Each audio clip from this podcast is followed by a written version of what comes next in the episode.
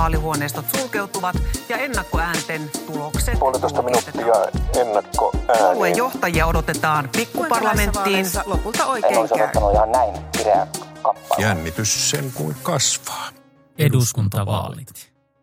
Moi vaan ja tervetuloa Ellunkanojen eduskuntavaalit podcastin pariin.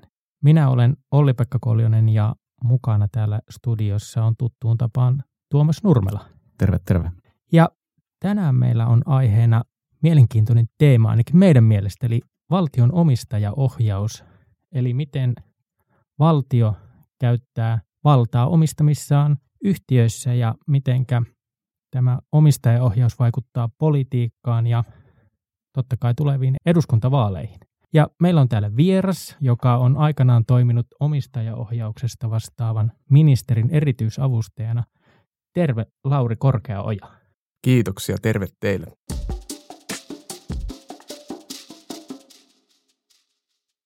Hei Lauri, omistajaohjaus nousi meille aiheeksi, koska tuo valtio enemmistö omistama Fortum on kompuroinut nyt tässä viimeisten kuukausien aikana. Ja ne ongelmathan itse asiassa lähtee Fortumin tapauksessa jostain vuosista 2007-2010. Silloin tehtiin poliittisia päätöksiä ja jaettiin ydinvoima, ydinvoimalupia. Ja, ja oliko, se, oliko se sillä tavalla, että, että vähän niin kuin aluepoliittisista syistä ne luvat taidettiin myöntää Fennovoimalle ja TVOlle ja Fortumia ilman, ilman lupaa? Kyllä, siinähän oli äh, vanhasen toinen hallitus tekemässä tätä ja näiden päätöksen, päätösten johdostahan sitten vihreät lähti hallituksesta, niin kuin aikaisemminkin oli lähtenyt ja äh, lupia annettiin äh, kaksi kappaletta, eli TPOlle, eli Olkiluoto nelonen piti rakentaa ja sitten Fennovoimalle ja Fortum, eli Loviisan, Loviisan yksiköt jäi rakentumatta. Joo, varmaan tässä julkisuudessa ja laajemminkin on, on tulkittu niin, että jos Fortumille se lupa olisi myönnetty, niin me oltaisiin varmaan aika erilaisessa tilanteessa Fortumin osalta ja, ja, ja ne Fortumin taskuissa polttaneet rahat olisi kiinni kotimaisessa ydinvoimassa eikä Uniperin kautta venäläisessä hiilivoimassa ja kaasussa. Niin se varmasti on. Toki tässä näin Uniperin hankintaahan liittyi se, että Fortum myi sekä Suomessa että Ruotsissa näitä sähköverkkoja, josta sitten tuli likviditeettiä, joka piti saada jonnekin, joka on toinen syy.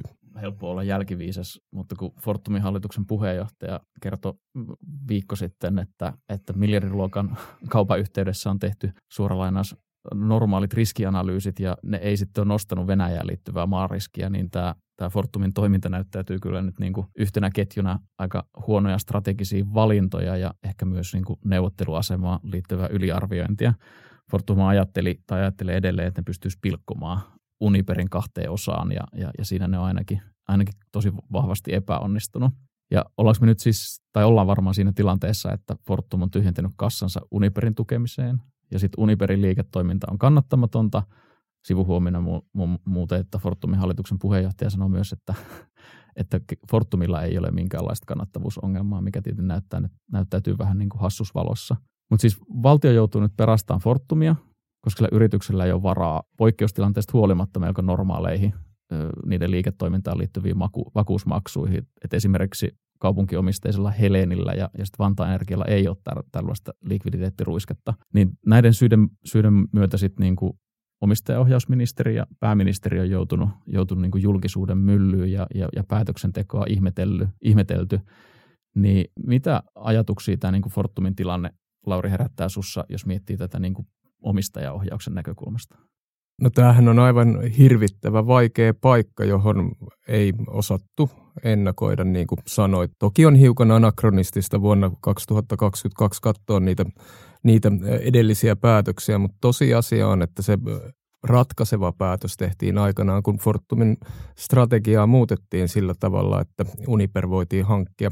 Fortumhan oli, oli, oli suuri fossiilivapaa sähköntuottaja aiemmin, ja Uniperin kauppan myötä siitä tuli ainakin vähäksi aikaa sitten kaasun myyjä Saksassa.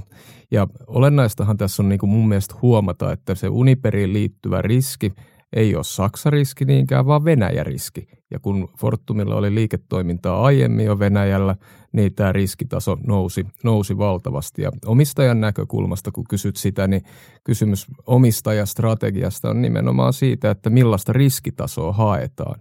Ja tämä iso päätös siitä syntyi poliittiselta julkisuudelta aika lailla, aika lailla pimennossa, että näin, näin tapahtui. Toinen asia, mikä tähän liittyy, on, että Fortum on pörssiyhtiö, joka sitten tekee päätöksensä arvopaperimarkkinalain mukaisesti, mukaisesti itse ja informoi yhtä lailla kaikkia omistajia niistä päätöksistä, että tietyllä tavalla valtion asema on tässä sikälikin hankala, vaikka onkin enemmistöomistaja. Mutta iso kuva tuossa kuitenkin on siinä, että suomalaiset kosket, Lovisan ydinvoimalat ja muut on annettu Fortumille, joka on pelkkä järjestely. Tuo on minusta kiinnostava tämä, tämä Venäjä-riski, joka on nyt tässä niin kuin isosti lauennut tämän Fortumin myötä. Fortumillahan oli niitä, tai on ää, edelleen vesivoimaa Venäjällä, jota hankittiin silloin, kun saatiin sähköverkosta rahaa, eikä, eikä löytynyt investointikohteita. Ja sitten tämä Uniperi joka sen hiilen kautta sitoo, sitoo sen siihen Venäjä, Venäjän riskiin. Ja ehkä näin niin kuin jälkikäteenhän tätä suomalaisen yhteiskunnan Venäjä-keskusteluakin voi, voi kritisoida aiheesta. Ja sitten toisaalta myös se on ollut sellainen kollektiivinen harha, ainakin niin kuin tästä näkökulmasta, kun sitä katsotaan.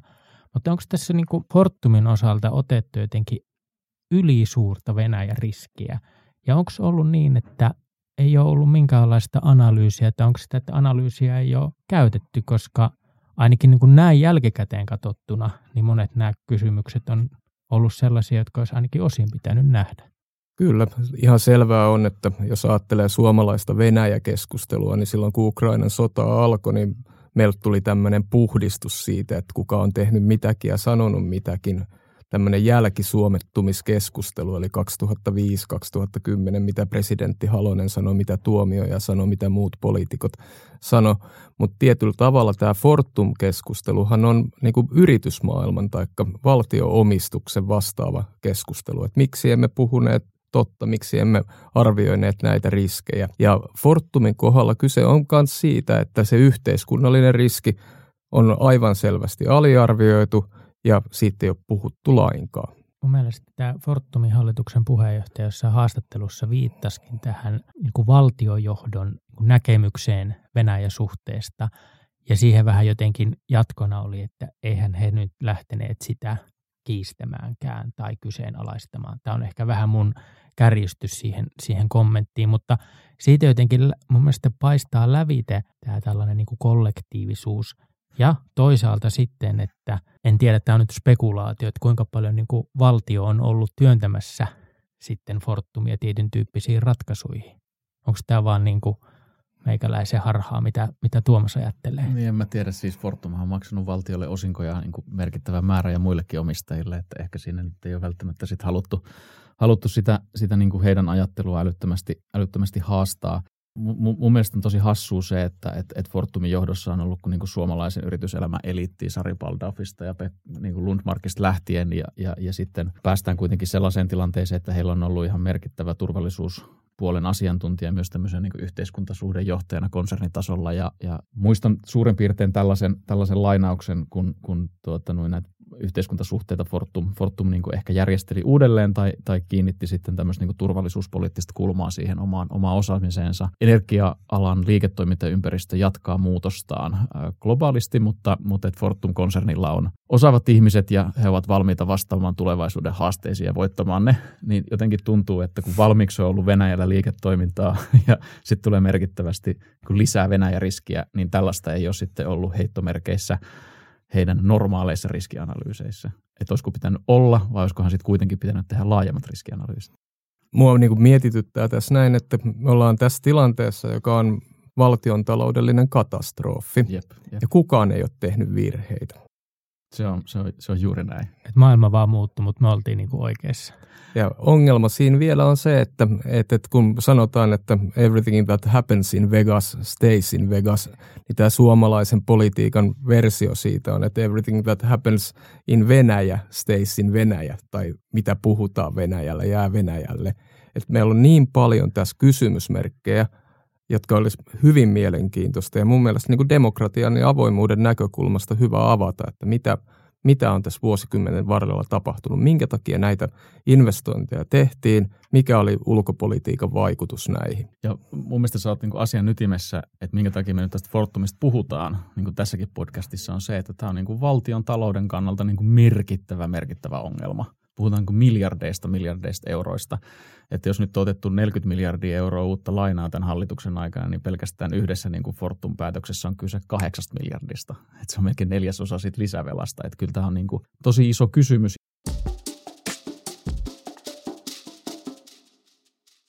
Tästä niin kuin kimokkeena ja aasinsiltana, niin Lauri, kun sä oot ollut siellä omistajaohjausasioiden kanssa tiiviisti tekemisissä, niin voisitko vielä avata, avata sen, että minkä takia valtio niin omistaa erilaisia yrityksiä joko suoraan tai sen sijoitusyhtiö Solidiumin kautta? Et minkä takia tällainen malli on jotenkin niin kuin fiksu tai järkevä? Tuommoinen lyhyt, lyhyt kysymys, että minkä, minkä takia tämä näin on.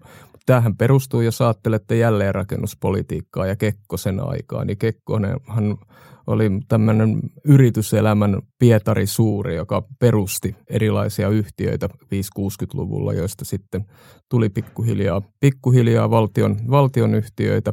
Ja esimerkiksi vesivoimahan Imatran voiman kautta ja muuten niin siirtyi erilaisten järjestelyjen kautta 90-luvun lopulla Fortumiksi.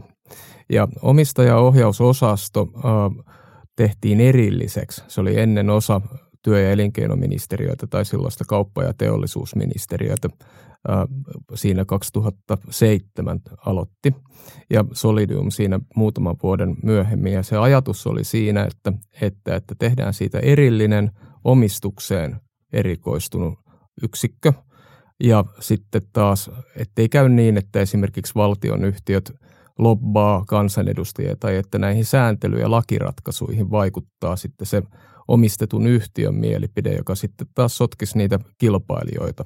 Et valtionyhtiöllähän on todella kova jännite suhteessa muuhun yksityiseen markkinaan. Miten sä arvioit, että miten tämä malli on toiminut? Koska kyllä tämä nyt voisi aika monta kriittistä kysymystä kysyä, että ollaanko onnistuttu pitämään politiikka ulkopuolella se ongelma, siis mun täytyy sanoa, että mä puolustan sitä. Että iso kuva siinä, että omistusta tehdään erillään sääntelystä ja budjettipuolesta, niin on sellainen, joka on antanut näille, näille yrityksille mahdollisuuden kasvaa ja sitten toisaalta varmistanut sen tai yrittänyt varmistaa sitä, että kilpailulliset markkinat toimii, toimii myös. Että se vaihtoehto, että nämä olisi ympäri ministeriöitä, niin kuin ne hiukan vieläkin on, mutta pääsääntöisesti on siellä omistajaohjauksessa, niin antaa mahdollisuuden siihen, että, että, että näitä hallinnoidaan paremmin ja että se on selkeämpi se kokonaisuus. Jos muistelette esimerkiksi Finavia-kriisiä muutaman vuoden takaa, niin siellähän oli tehty täysin avuttomia tilintarkastukseen ja ihan tämmöiseen perusgovernanssiin liittyviä ratkaisuja, joita ei olisi koskaan tapahtunut, jos Finavia olisi ollut omistajaohjausosastolla, vaan se oli liikenne- ja viestintäministeriössä, jotka ei yksinkertaisesti osaaminen riittänyt siihen ohjaukseen. Joskus tulee sellainen mielikuva, kun, kun niin kuin seuraa, seuraa tälleen niin kuin sivusta, sivusta omistajaohjaukseen tai siis itse asiassa valtioomistuksiin liittyvää keskustelua, että, että se omistajaohjausosasto ei oikein tee mitään muuta kuin käy yhtiökokouksessa ja sitten sit siellä niin kuin pyöritellään peukaloita ja juodaan kahvia, mutta mitä se, mitä se niin kuin käytännössä se on se homma? Kai ne nyt jotain muutakin tekee. Omistajaohjaushan on aika pieni, pieni osasto. Siellä on muutama kymmenen virkamiestä ja se on osa valtioneuvoston kanslia, eli se on pelkkä, pelkkä yksittäinen osasto. Ja siellä rakennetaan omistajastrategiaa, just sitä, että millainen, mitkä on ne yhtiöiden strategiset intressit, minkä takia niitä omistetaan, mikä on riskitaso. Varmistetaan, että governanssi hoidetaan ja iso osa sitä on tietenkin se, että valitaan, valitaan hallitukset ja puheenjohtajat ja käydään niiden kanssa jatkuvasti läpi sitä, että miten yhtiö, yhtiö kehittyy. Sehän on valtion toiminnasta niin kuin täysin päinvastosta julkisuuden näkökulmasta, että ei niistä tietenkään kirjoiteta mitään pöytäkirjoja. Että mm. sanoinpas tässä hallituksen puheenjohtajalle X, että toimari ei näytä, niin kuin, nyt ei näytä hyvältä tämä tulos, niin jos ajattelette, että muussa viran hoidossa toimittaisiin samalla tavalla, niin sehän olisi täysin mahdotonta. Et kyllähän se on sillä tavalla, jos ajatellaan, niin hyvin poikkeuksellinen valtion toiminto. Jos muistelee vähän näitä omistajaohjausministereitä, niin aina jotenkin sanotaan, että se on niin kuin epäkiitollisin tehtävä valtioneuvoston jäsenenä.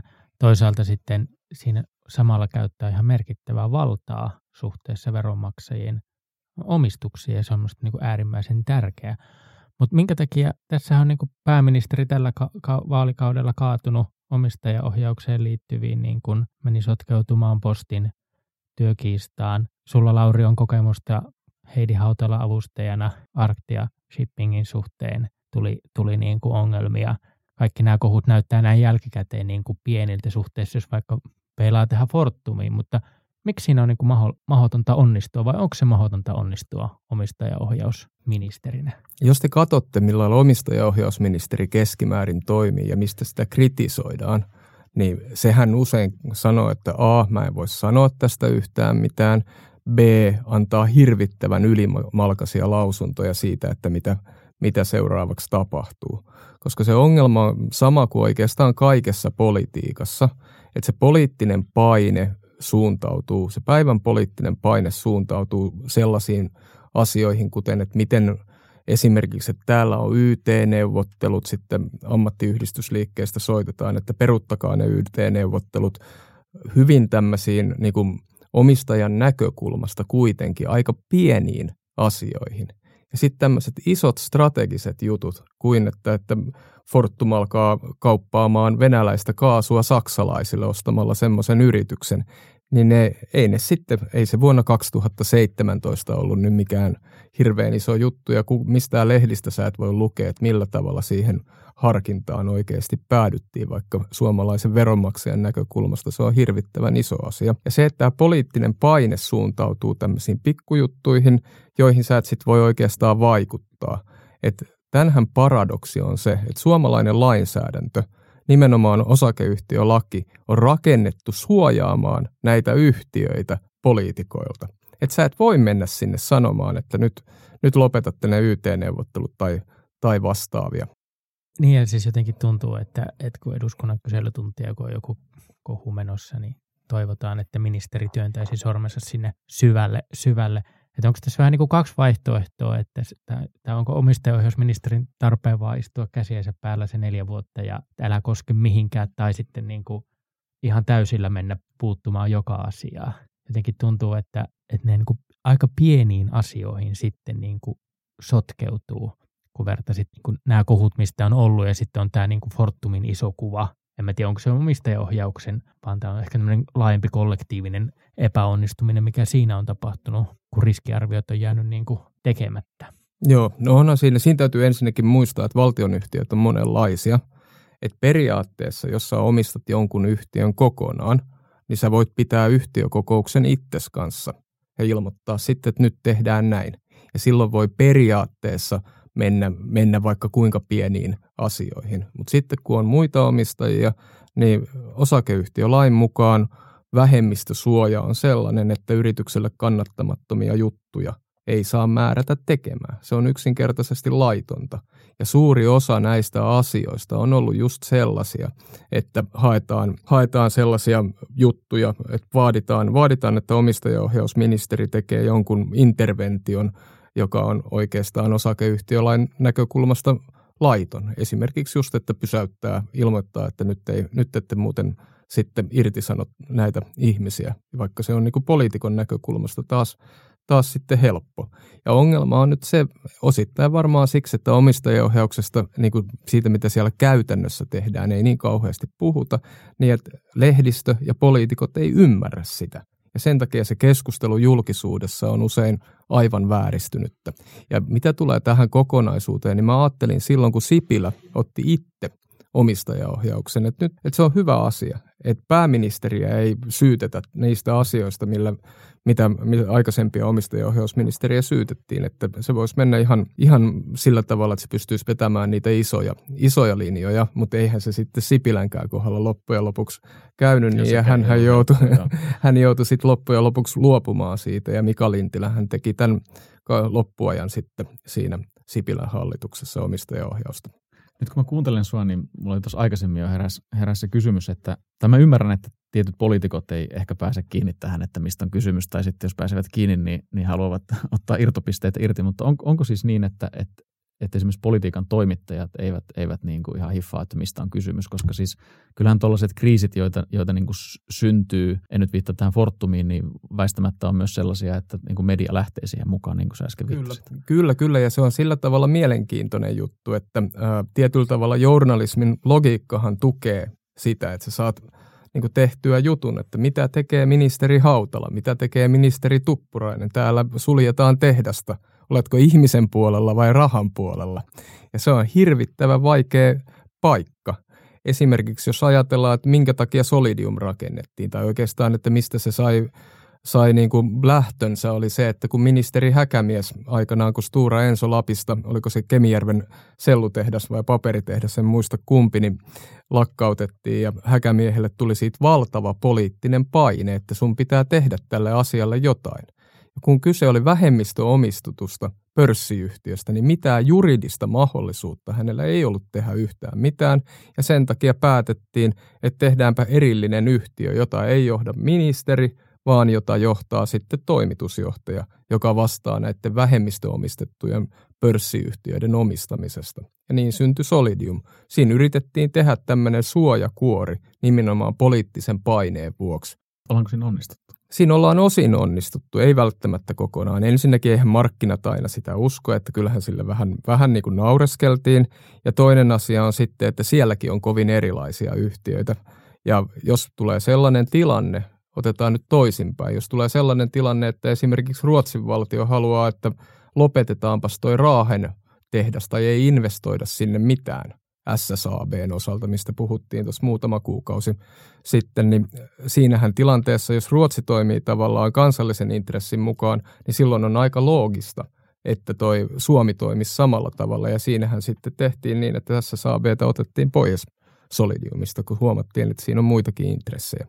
Joo, kyllä siis SSAB on nykyään, nykyään suorassa omistuksessa valtiolla. Siis ja vaan tähän, tähän niin kuin väliin, siis Solidiumissa on tosiaan hyvin erilaisia. Omistusosuudet liikkuu jostain vähän reilusta 5 prosentista noin 20 prosenttiin, mutta täällä on siis Anora Group, Metso Autotekki, Nokia-renkaita, Nokia, Outokumpuu, Sampo, Tieto Evry, Valmetti. Että et tosi niin kuin erilaisia siellä, siellä Solidiumissa on ja tämä taitaa olla sitä niin kuin Kekkosen ajan perintöä osakseen. Se on, se on Kekkosen firma sillä voisi antaa toisenkin nimen kuin Solidium. Se voisi olla Urkin, Urkin business. Solidium UKK Oy. Kyllä, mutta siinä, siinä on vielä se pointti, semmoinen isänmaallinen pointti, että kun sä pidät sen tietyn omistuksen, nehän on kuitenkin sellaisia hajanaisesti omistettuja firmoja melkein kaikki, missä valtio tai Solidium on sitten suurin omistaja, niin se ehkäisee sen kaltaisen mallin, jossa esimerkiksi joku muu ostaa, tai että tekee sen äärimmäisen vaikeaksi, että se yritys vallataan ja pääkonttori vietä Suomesta pois.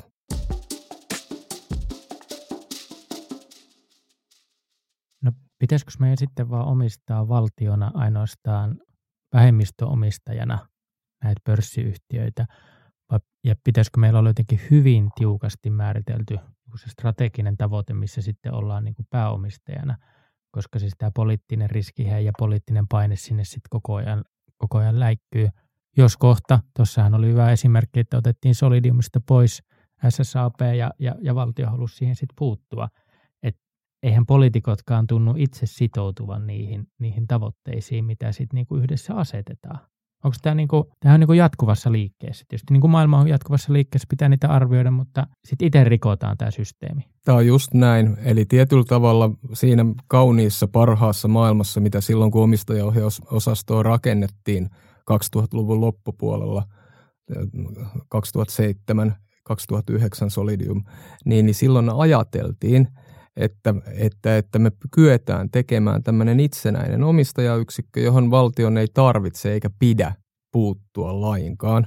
Mutta tosiasia on se, että niin kauan kuin valtakulut tuluu kansalle, eduskunta ja poliittinen paine on olemassa, niin se intressi puuttuu on tosi, tosi korkea. Ja se tarkoittaa mun mielestä käytännössä, käytännössä sitä, että, että, että mun mielestä Kysymys on siitä, että pitääkö meillä olla omistajaohjausministeri lainkaan. Eli voisitaisiko se tehdä puhtaasti virkatyönä. Ei sekään ole yksinkertaista. Siinä on paljon paljon riskejä, mutta se tarkoittaisi käytännössä, että, että, että koko valtion omistus olisi samanlainen kuin Solidium. Eli siellä olisi vaan, vaan ylätason ohjausta poliittisella puolella. Mutta sitten siinä täytyy muistaa edelleen, että meillä on sellaisia firmoja kuin Yle, joka nyt on osakeyhtiö, Veikkaus, joka on osakeyhtiö, Arctia Shipping, paljon paljon tällaisia erityistehtävä yhtiöitä, joilla on alko, joilla on tietty, tietty tehtävä ja joiden funktio on ihan erilainen. Joiden ohjaamisen tapa sit pitää olla myöskin ihan erilainen. Mutta nämä tämmöiset kaupalliset yhtiöt, joilla ei ole tämmöistä strategista intressiä, niin kuin esimerkiksi Fortumilla on strateginen intressi.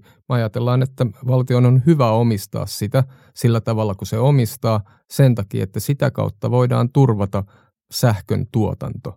Et jos meille tulee vaikka sota, niin siinä vaiheessa arvopaperimarkkina laki ei paina, vaan me pystytään kansallistamaan sitä ja niin edelleen. Niin tämän tyyppiset asiat on niitä, niitä, minkä takia ollaan ajateltu, että tietyn tyyppisiä yhtiöitä valtion tulee omistaa. Ja valtion omistajaohjausosaston sivulta löytyy nämä strategiset intressit, eli ne omistuksen perusteet, minkä takia niitä omistetaan ihan, ihan koko luokkia, hahmot, ha, jotta hahmotetaan, niin, niin valtion suorien omistusten arvo, arvo oli syyskuun alussa 22, vähän vajaa 21 miljardia euroa, ja sitten Solidiumin, Solidiumin salkku oli noin 7,6-7,7 miljardia, ja itse asiassa kaikista suurin omistus tai arvo on tällä hetkellä nesteellä, että Fortumhan on tippunut, tippunut aika merkittävästi. Kyllä, kyllä, kyllä mun täytyy sanoa tähän näin, että silloin kun mä olin itse omistajaohjausosastolla kymmenen vuotta sitten, niin pahimmillaan tilanne oli suurin piirtein sellainen, että Fortumin arvo oli melkein kymmenen kertaa korkeampi kuin Nesteen arvo, ja Nesteen arvo oli melkein kymmenen kertaa korkeampi kuin Finnairin, eli kolmannen enemmistöomistetun pörssiyhtiön arvo, ja silloin Finnair oli vielä Finnair oli, sen pörssiarvo kävi muistaakseni alle 200 miljoonassa, jolla ei saa edes puolikasta laajarunkosta lentokonetta. Se on tällä hetkellä muuten 314 miljoonaa. Joo, sillä ei mene edelleenkään hyvin, mutta sillä meni silloin Tänään vielä huonommin. Nämä valtio, valtio-omistusten arvot siis, joo. Silloin meni vieläkin huonommin.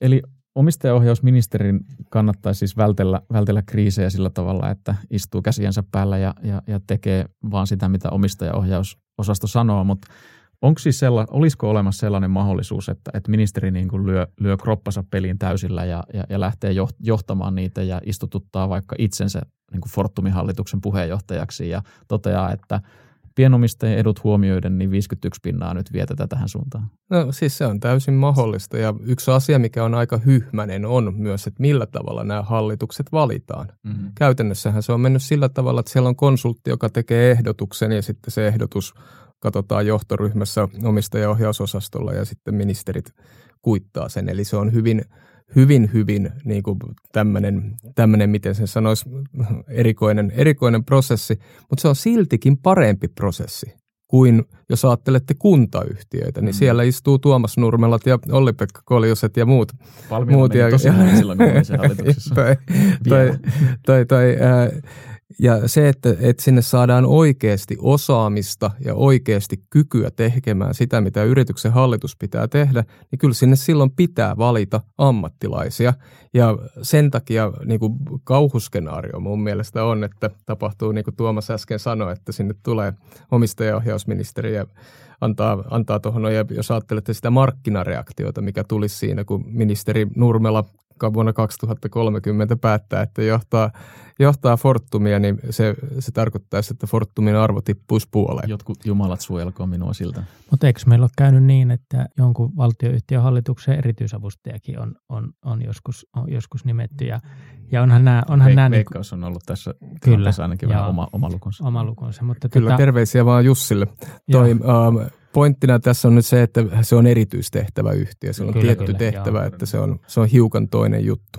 Mutta miten tässä niin kuin nopeasti muuttuvassa maailmassa, kun tämä politiikan sykli on, että puhuttiin tässä niin kuin kaksi päivää vaahtokarkeista, kun pääministeri oli tavannut jonkun, jonkun jollain leirinuotiolla, niin miten tässä niin kuin nopeasti niin kuin muuttuvassa maailmassa, samalla kun pitäisi olla jotenkin tämä niin kuin pitkä strateginen niin kuin kaari, mihinkä me mennään, niin kuin yhtiöt rakentaa strategioita, ne investoi, ne, ne niin kuin, niiden kaari on vähän pidempi kuin kaksi päivää. Niin miten ihmeessä tämä politiikan sykli ja tämä niin kuin pitkä kaari näissä yhtiöissä, miten se niin kuin yhdistetään? Kun vaatiiko se siltä ministeriltä tosi paljon, että se ei lähde kaikkeen höykytykseen mukaan? Se vaatii ministeriltä, to, ministeriltä tosi paljon, mutta se vaatii ennen kaikkea ammattimaista ja niin kuin hirvittävän vahvatahtoista ja osaavaa virkamies, virkamieskuntaa. Ja mun täytyy henkilökohtaisesti sanoa, että silloin aikanaan osastopäällikkö Pekka Timonen piti sitä laivaa pystyssä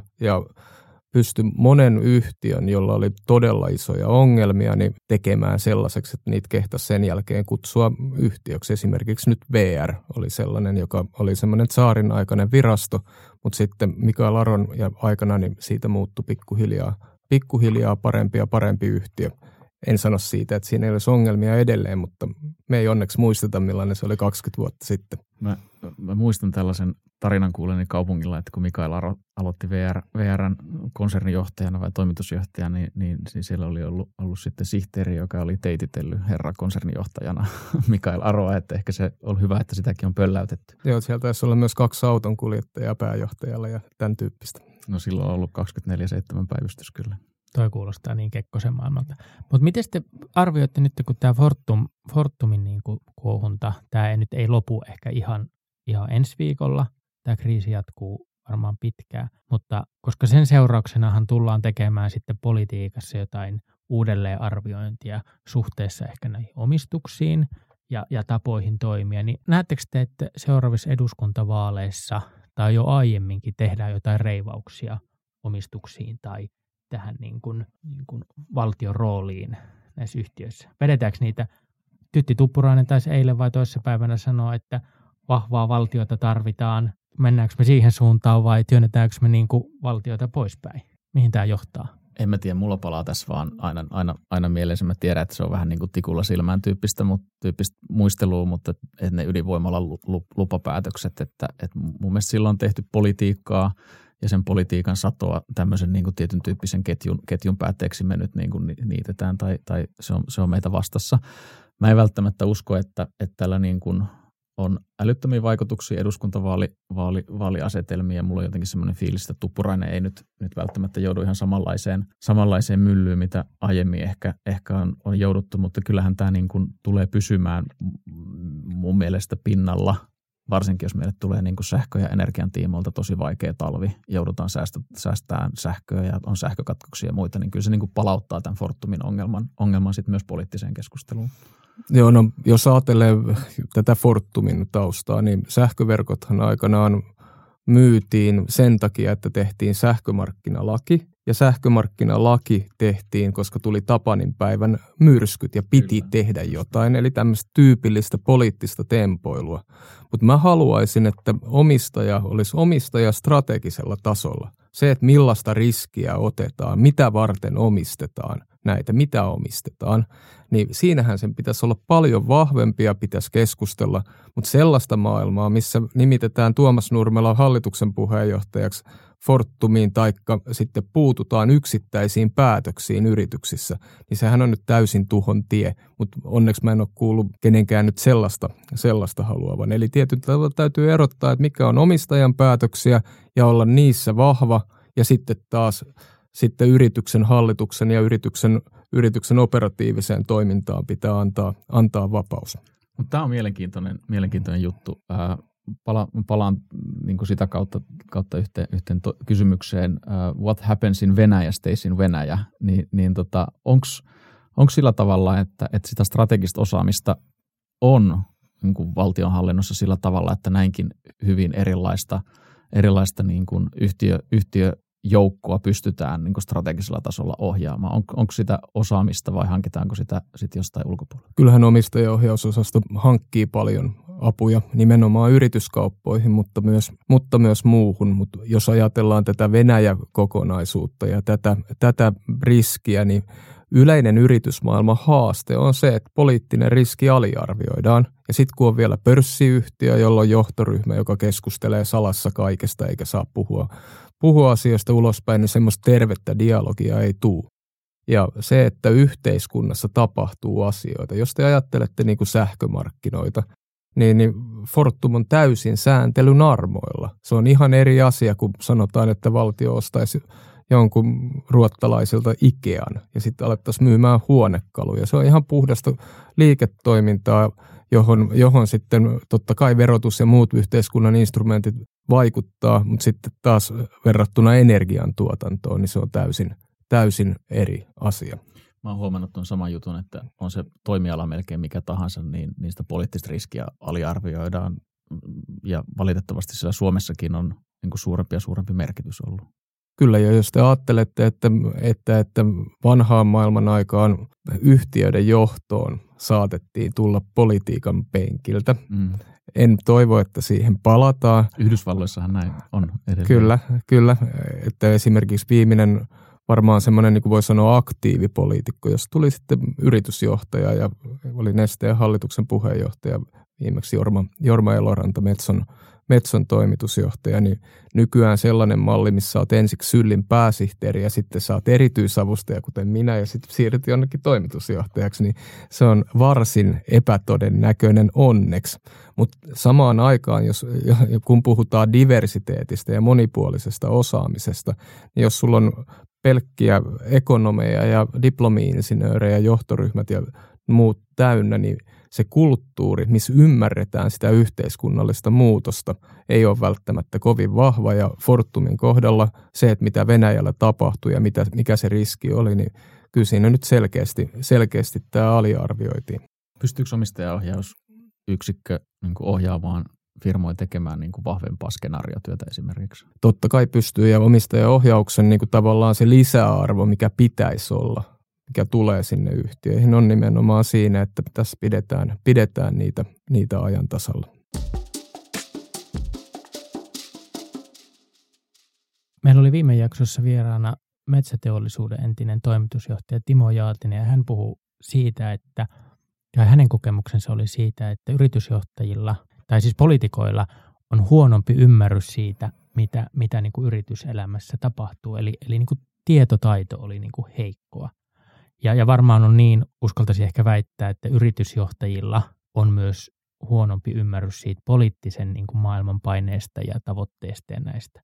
Ja tämähän vaan niin kuin kertoo siitä, että sitä vuoropuhelua yritysmaailman ja poliitikkojen välillä on ehkä liian vähän. On. Eli, eli tätä, tätä niin kuin ymmärrystä pitäisi niin kuin lisätä, jotta, jotta kumpikin maailma tietäisi, että poliitikot tietäisi siitä, että mitä, mitä, mitä ne yrityksen niin kuin strategiset näkymät ja tavoitteet on. Ja sitten, sitten politikat pystyisivät sitten kertomaan myös heille niin kuin yritysmaailmalle, että minkälaisia tavoitteita on. Joo, se on jotta, vähän sama... jotta niin kuin se sitoutuminen olisi niin kuin pidempi Kyllä, jos muistatte opiskelijamaailmassa, niin mulla oli tämmöisiä haalarimerkkejä, että en ole teekkari ja en ole humanisti. Se on, se on ja, huono, huono haalarimerkki semmoinen. Ja, ja näin edelleen, mutta se, se on niin kuin mun mielestä kuvaavaa, että tietyllä tavalla tämä vastakkainasettelu, että ei mm. tunneta eikä arvosteta, niin on molemmin puolinen. No tämä on tämä polarisoituva yhteiskunta, jossa, jossa sit sitä päivittäistä jännitettä haetaan, haetaan myös siellä niin kuin some, somealustoilla. Mutta me voitaisiin pikkuhiljaa päätellä tätä keskustelua tästä omistajaohjauksesta ja, ja, ja poliittisesta riskistä voisi jatkaa juttua, juttua loputtomiin. Haluamme kiittää kuulijoita tästä jaksosta ja, ja Lauria vierailusta meillä. Palaamme taas ääneen seuraavilla teemoilla. Meille saa lähettää palautetta ja ideoita vieraista ja teemoista.